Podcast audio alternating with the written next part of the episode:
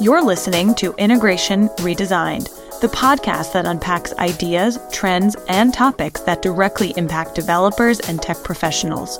Join us as we learn from experts who are innovating and developing emerging tech with the world's leading brands.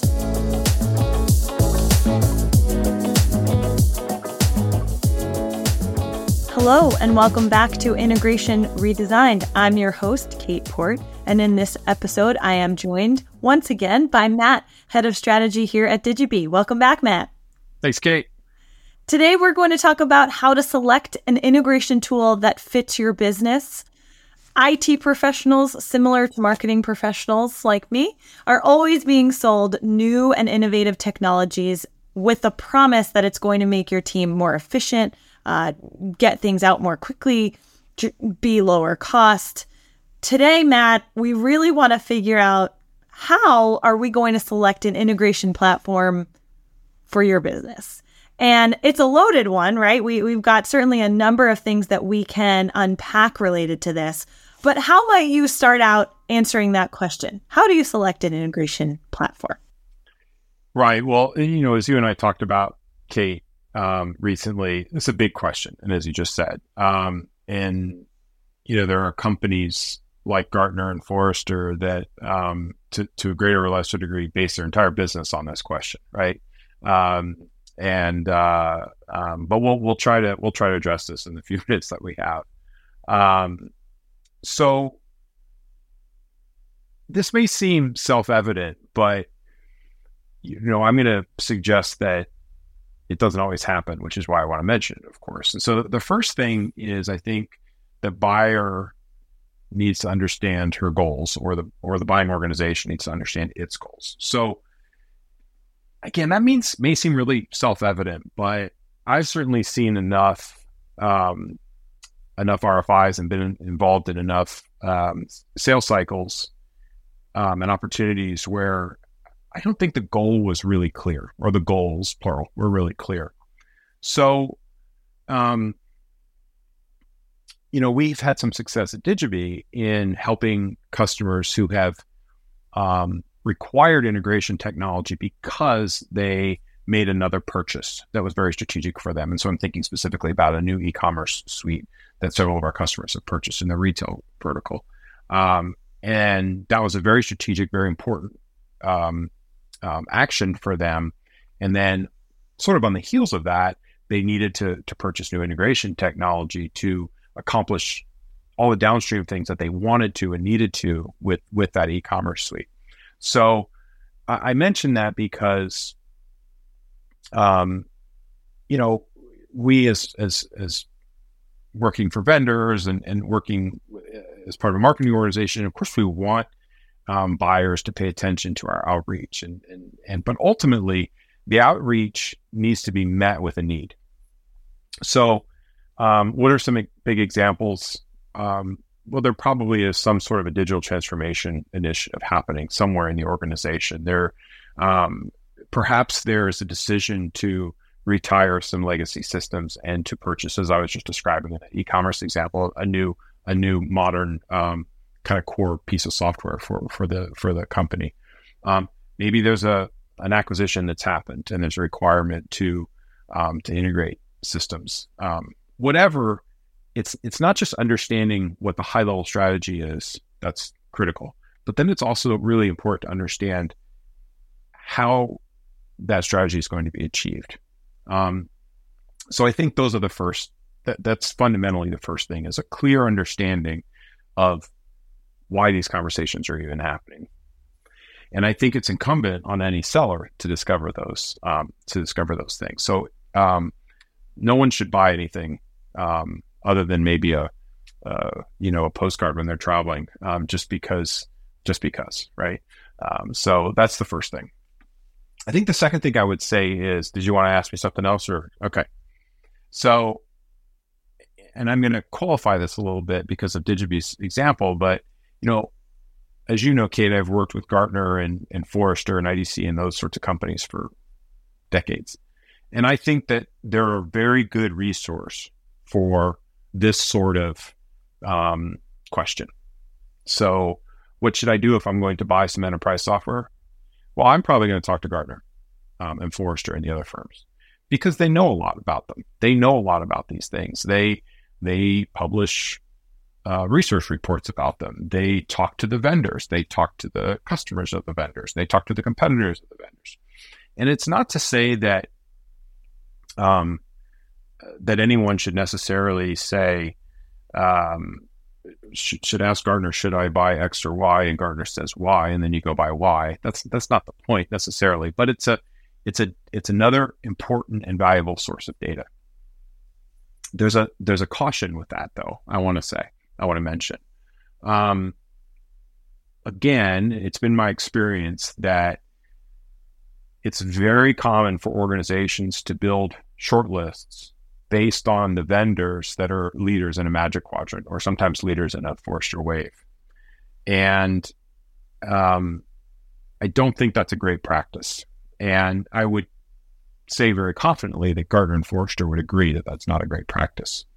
Um, so, first of all, you're missing out on companies like Digibee that um, aren't included in the magic quadrants in the waves. In our case, because we don't yet have enough revenue to be included. So they all have requirements for inclusion. Um, and uh, you know we're a high growth company, and we're we're approaching that bar, and we'll be in it in the future, but we're not in it yet. So um, so it's a it's a good source of data, um, or they are a good source of data, but they're not the only source. Um, so those are a couple of the things I would I would start out with. Um, um, there, I have some other thoughts, but I don't know if you had any anything you wanted to ask about as relates to those. I, I think it's really important to highlight that while you, I mean, I equate this to going out to a mentor for advice or guidance. Sometimes the mentor may know about things that you are not necessarily aware of in having that conversation. You know, just think again, job searching, if we sure. want to equate the same thing, right? I go out, I talk to a mentor, they bring me a suggestion on a company an individual, um, a source of information that I may not have been aware of. So I think, you know, spot on, right? The first thing we want to do is understand our goals and needs. And the second is back that up. Get a mentor to help you out. And don't be afraid to look at some of the ones that may not appear in your traditional sources for information gathering, because yep. I think you're going to find, you know, especially given our relationship with Gartner, that they may know about a lot more than is than meets the eye right? There's more Correct. to why there. Agree.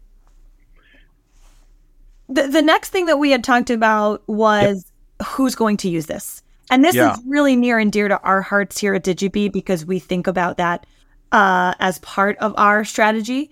But but when you're thinking about well, who's using this? What are they doing with it? H- how does that how does that resonate with you? And what what might you add there? Yeah, it's really important point. I'm glad you brought it up because classically integration platforms um, have been used by um, a highly skilled team, a highly specialized team, a dedicated team typically. My job is to write integrations. That's what I do, to write and maintain integrations. Um, and our thesis at Digibee is that that that's no longer a, sufficient model. So I would argue, in terms of selection, um, to understand whether a technology vendor can serve um, uh, the requirements of your broader development organization. And maybe another way to say it is can the platform that you are considering um, for purchase can it be used by a wide range of developers in your organization as opposed to the two or six people who are deeply trained on integration technology and integration technology only the reason that's important is if you pursue a strategy where um, integrations are written as part of your sort of standard work, as opposed to by this highly specialized team, you will be able to burn down your backlog. You'll be able to have a more efficient development organization um, and a more agile development organization that can adjust to needs um, as opposed to what is classically a scenario, which is relying on a small team where things tend to bottleneck very, very quickly. And one of the super cool things about about Digibee, and one of the things that that we're really proud of here is that we can get developers um, really proficient on our platform in a matter of days, whereas with traditional integration platforms, training and certification can take weeks, months, or sometimes even hunger. Um, we actually don't even offer certification because we don't think it should be used. Uh, we don't think um, it's required in our case. So I think that that's a really important um, thing to look for. And one more thing I want to say about it, Cait, before I pause is if you have, if, if you, Cait, are the buyer and you have that team of, of dedicated integration developers, that doesn't mean you should exclude a modern platform like Digibee, because of course those people, those integration specialists, will be able to use our platform, and frankly, they'll probably be able to use it really, really well because they understand integration as a um, uh, sort of as a as a topology, if you will. We say this a lot here. Select a tool that's going to work for you, not the other way around. And I think this conversation really highlights that because when you look at the average tenure of the people on your team, you know, people aren't staying at companies 20, 30 years anymore. They're staying at companies single digits, right? Two to four to maybe six years. Um, even saying six years is a long time these days. Um, and as you think about that growth, you need technologies that are going to help empower the teams that you're bringing on if you're expanding and growing and you want them to use the technologies that you have in place. Um, or as knowledge departs the organization, you have the ability to educate internally without rushing to get a deadline before someone leaves. So that's a huge one is who's going to use this? How are they going to take advantage of it? And um, are we going to have the flexibility once that person is potentially no longer here? Absolutely. Great. Well, Matt, once again, you know, selecting a tool is is uh, challenging to say the least. I'm constantly looking up articles on X tool versus Y tool, or why would I select X? Um, what are the best benefits? What are the what are the gotchas? Uh, I'm sure that bloggers make tons of money off of writing these types of, of content. Um, I think if we were bo- to boil down today, it's uh, you know what what are your goals and needs, and how are you going to use it? Um, what mentors or research tools can you go to to get that advice? And then ultimately, well, who's going to be using it? And how does that scale with my business going forward? Thanks for joining me, Matt. I'm sure we'll see you again. That's it for this episode of Integration Redesign.